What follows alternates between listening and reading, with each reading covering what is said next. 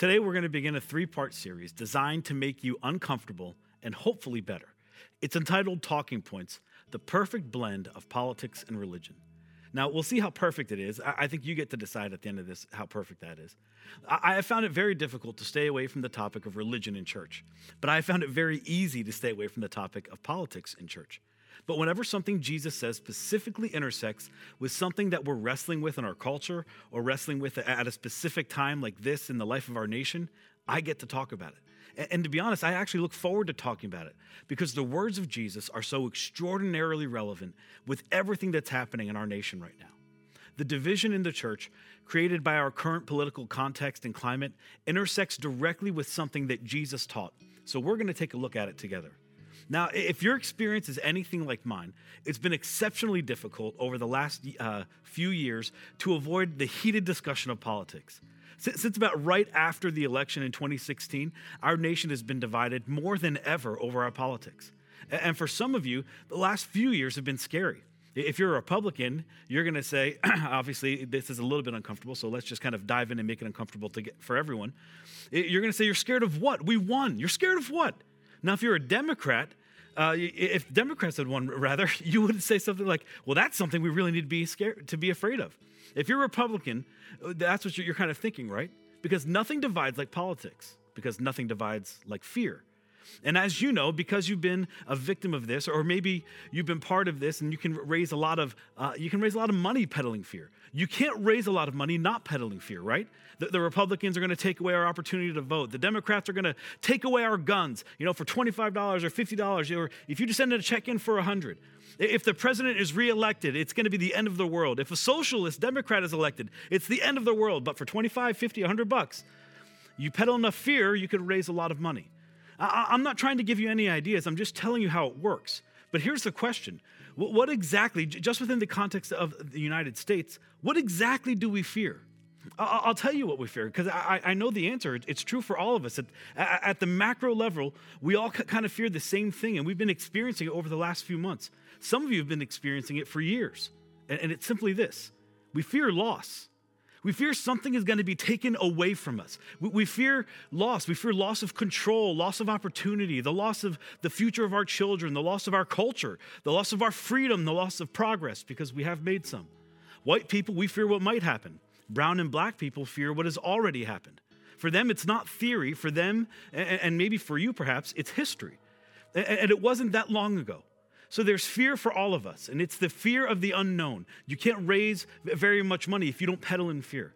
And so we're in this culture, we're in this season, and in the life of our nation where everybody's peddling in fear. And if we're not careful, we will be victims of that. And not only will we be victims, we'll be divided. We have an unprecedented opportunity to model for our community and for our nation what it looks like to disagree politically, because we are going to disagree politically, and love unconditionally.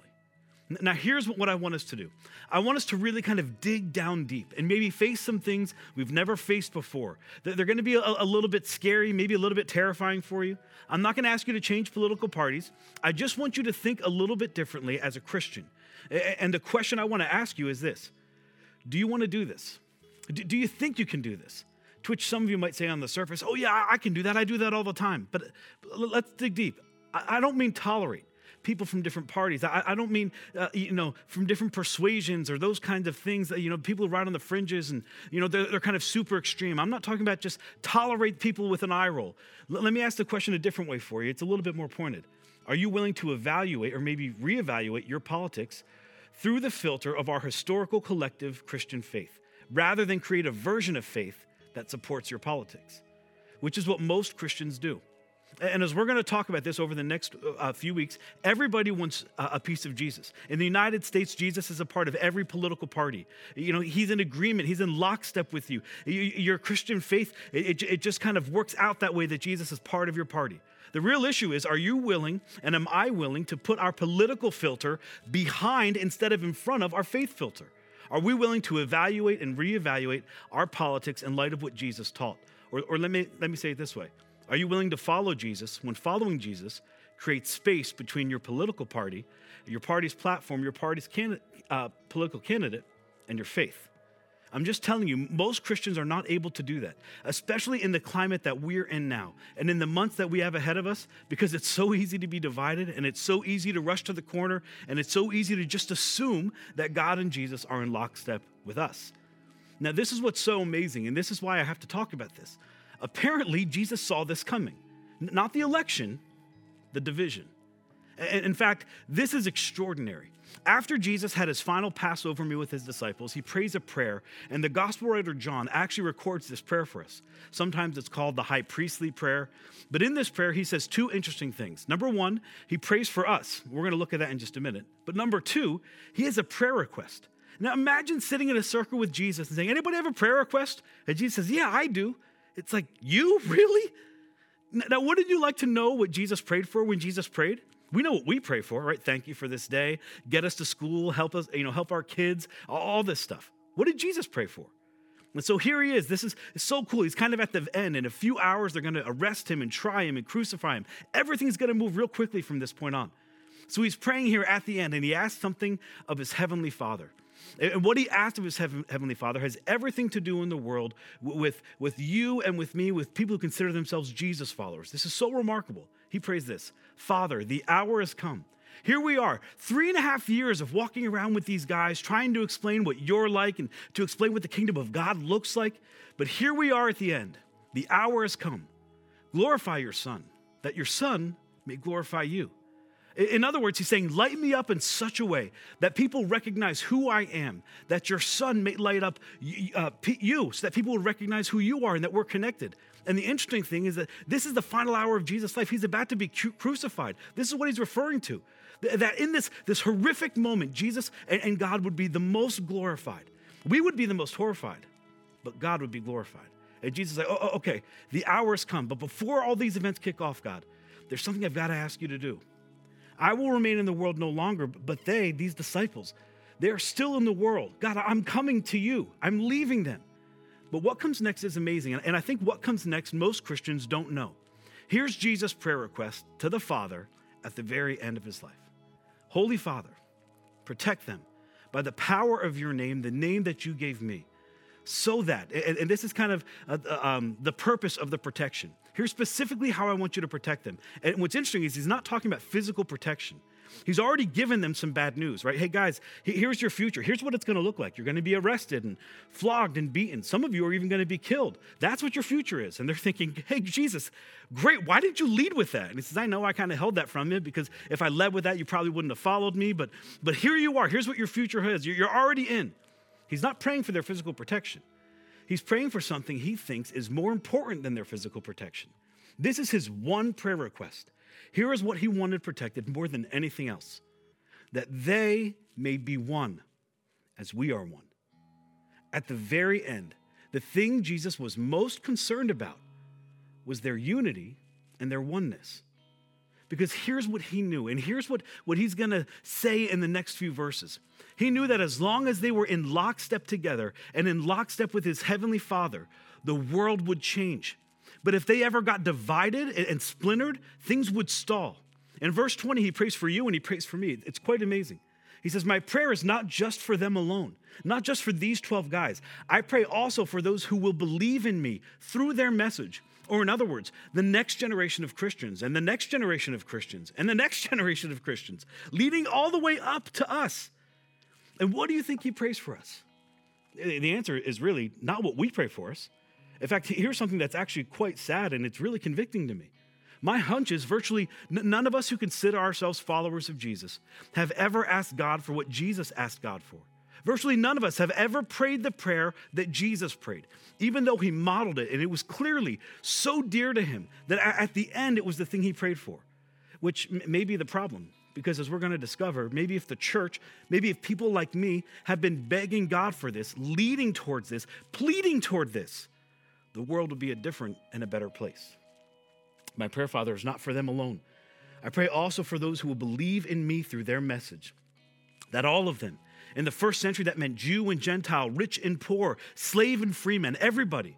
In the 21st century, it means Republicans and Democrats, the privileged and not so privileged, the independent, the indecisive, the libertarians, the librarians, the black, the brown, the white and beige, privileged, married, single In other words, all of us.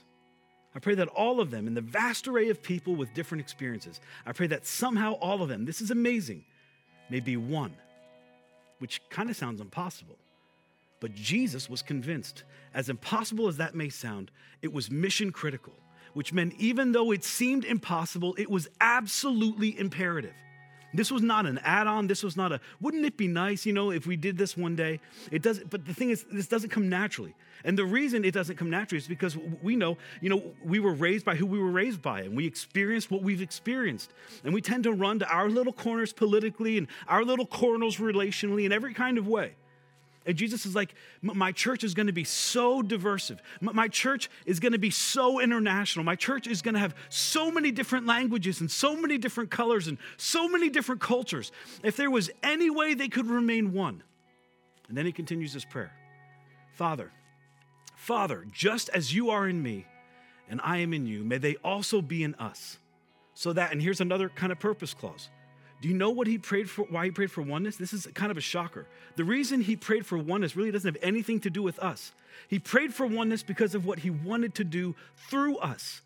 The reason I want them to be one is so that the world, not the people in the church, but the people outside the church, the people outside the faith, that the world may believe that you have sent me. Guys, this is mission critical. The way the world is going to sit up and take notice of this beautiful, diversive thing that we call the local church is when the church works together and is unified. Even though we might disagree or agree to disagree, even though we've been raised in such different ways that we will never see the world the same way politically. And yet at the same time, there's this beautiful, magical, unusual unity. And Jesus says, I'm telling you, this is the way forward. This is what will eventually get an, an, the attention of an empire. This is what will eventually get the attention of the pagan world. There's never been anything like this. You know what he's doing? He was actually asking his heavenly father to come along later and kind of nudge us, to nudge the generation of Christians and the next generation of Christians, to nudge us towards what he had just commanded us to do a few minutes earlier when he was having that Passover meal with his disciples. Because in that conversation, he says to his disciples, I'm giving you a new command. And we talk about this all the time. You should know this. As I have loved you, so you must love one another. This was a new command. Understand, this was not a new suggestion. These were our marching orders. It's not just about me. By this, by this kind of unique love for each other, everyone will know that you're my disciples if you love one another as I have loved you. So now, Jesus, after he's given this command, he's going, Father, please, please help them to get this right. God, help them. If, if this thing expands and grows from Judea to Samaria to the uttermost parts of the world, please help them to love each other as different as they're going to be in so many ways. Back to his prayer. He says, I've given them the glory that you gave me, that they may be one as we are one, I and them and you and me, so that they may be brought to complete unity. Not political unity, unity in purpose unity of a worldview that they would see each other the way I see each of them, that they would see me the way that I'm to be seen, that suddenly this worldview that includes God, that, that loves them, and a Savior that dies for them would be so encapsulating that it would define or redefine everything for them. And then look at what he says then. Again, it's not about you and it's not about me. Then the world will know that you have sent me and that you have loved them even as you have loved me. He was, he was simply saying, Heavenly Father, you and I know everything rides on their unity, not on their politics, not on culture, not on their language, not on you know bits and pieces of their worldview, not on how they do baptism or communion or how they sing or don't sing or when they sing or what time of day they meet. We know there is, there is a core that they must be unified around if the world is going to change. And here's the thing after the resurrection of Jesus, it happened. After the resurrection of Jesus, the apostles went to the streets of the Jerusalem. They went with one purpose their purpose was to make disciples of all nations. They went with one message. The message was that Jesus is the Messiah. Jesus is the King that has come to reverse the order of things. He's come to bring the kingdom of God to earth. He laid down his life, uh, uh unlike any other king, he laid down his life for his subjects to create an on ramp to the Father. And they went with one command to love each other the way that Jesus had loved them. See, here's the thing your political candidate will win or lose based on how Americans vote on a Tuesday in November. But the church will win or lose based on your behavior every single day between now and then. And not just the church, the community wins or loses. In some ways, our nation wins or loses based on how we treat each other and love each other and love our world every single day between now and then. That's why I, say it so strongly because Jesus was clear. This isn't an, add on, this isn't a nice to have. We must not allow anything or anyone to divide us. Re- remember this. We're going to talk about this in week three, too. This is so important. It, was Christianity. It was these unique kind of upside down doctrines of Christianity that shaped Western civilization. Almost no one would disagree with that. Even staunch atheists would agree that, that it was the message of Christianity that shaped Western civilization. It wasn't American politics or Republicans or Democrats, it was Christianity that shaped Western civilization. It was the teaching of Jesus, not our political parties, that laid the groundwork for our modern sense of justice and fairness and dignity of every single individual. And we've not gotten that right from time to time, and we've certainly got it wrong sometimes. But the hope is not the perfect political party. The hope is the message and the teachings of Jesus, because it was Jesus and it was the church that he introduced these values to a new life. So here's the question Why would we, as followers of an, an, eternal king, allow ourselves to be divided by temporary political systems and temporary political leaders and temporary political platforms? Why would we allow ourselves to be divided by lesser kings? And here's the most embarrassing thing to me why would we allow ourselves to be divided by fear? Jesus' most often repeated command was fear not, fear not. And, you know what? So many of us are afraid of this potential something out there in the future to be afraid of. Let's just pause for a moment and think about the context in which Jesus said, Fear not. You've got the temple on one side, right, that can't wait to have you arrested. And on the other side, the empire that's going to perform the execution. And in the middle of those colossal forces, Jesus and his apostles are there. And he smiles, he says, Guys, ignore them. Fear not. A king has come. And when the king's people rally around the message of this king, we know extraordinary things can happen because something extraordinary did happen in history. Why would we allow any political view, a view that, that you might outgrow, a view that you might abandon? Isn't it true that like every 10 to 15 years or so, your views, your political views in particular, have changed and adjusted and, and, and, and you know, you've even abandoned some of them? Why would we run the risk? Why would we allow any strongly held, not or maybe even not so strongly held political view take, take priority over our breathing you? Look, Jesus would say, believe what you want to believe, vote for who you want to vote for, but don't you dare, don't you dare mistreat someone made in my image. Why would we allow a political view to divide us from an actual living, breathing you that Jesus died for? The you beside you, the you that lives next door, the you that, that you work with, or worst of all, maybe the you that you're related to. Why would we not fight and struggle and sacrifice for the unity that our King prayed for?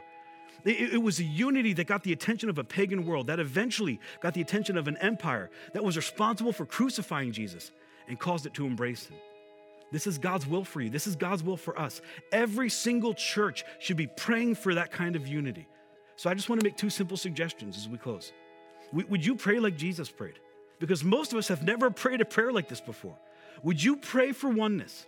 Would you pray this prayer? It's not the best prayer in the world. It's really short, so you'll remember it. Maybe take a picture so you can remember it later. Heavenly Father, make us one so that we can influence many. Heavenly Father, make us one so we, we can influence many. This was the prayer of our Savior, who hours later died. This was the thing he wanted protected more than anything else for his first century followers. The second thing I want you to do is this I, I want you to look for an opportunity to love unconditionally someone with whom you disagree with politically. You're like, well, I don't even know anybody I disagree with politically. That's a problem, okay? like, that's a big problem. That's, that's maybe where you should get things started. And let me push a little bit. Perhaps that's why you haven't learned anything in 15 years, because you're so convinced you're right that you just can't understand. And by saying I can't understand, you just made a confession. You don't know something. I don't know how anybody could behave that way. You just made a confession. There's something you don't know. Now, now, let me close with this. You might be thinking, Jim, you know, that, that's a cool sermon. That's a great idea. I appreciate that. But, but come on, Jim. You have to say things like this because you're the preacher. I mean, that's your job, right? You're just doing your job. You know, Jesus said this, and you're going to tell us what Jesus said and kind of wrap it up in a pretty political wrapper, and that's a good idea. But, but come on, Jim. Aren't you just being a little bit naive? To which I would say to you, absolutely not. Let me give you an example of something that's, that's really naive. Let me tell you what na- naive actually looks like. Naive is this a first century rabbi from nowhere, as far away from the epicenter of activity as he could be, way, way, way up north, standing out in the hot Syrian sun with, with his 12 followers, his 12 disciples gathered around them. This is what na- naive looks like. He's gathered his disciples, men who are all younger than him, with, with no political clout and, and, and, and really nothing to offer anyone. And he says to this group of people, I will build my church. I will build my movement. I will build my gathering. I will build my congregation, which was illegal. And the gates of Hades, the gates of hell, will not prevail against it. I will build my church. And they're kind of thinking, really? You're going to do that? With us, a, a, bunch of nobodies. That's what naive looks like. And Jesus, this is the amazing thing. After his resurrection, it's what he did. And it's actually what happened. He built his church, and nothing has stopped it since. And if we can, can come together, if we can be one again, if we can come together in unity, even love unconditionally, even though we disagree politically, it won't end now. Can we pray the prayer? Can we pursue oneness? Can we, can we disagree politically, yet love unconditionally? Jesus said you can. That's our way forward. It changed the world once, and journey, can change the world again. Let me pray for us. Father, Father, I thank you, God, for this incredible passage. God, I, know that, that, in this world, God, in this time, things seem to, so turbulent and, and we seem so divided and so at odds with each other.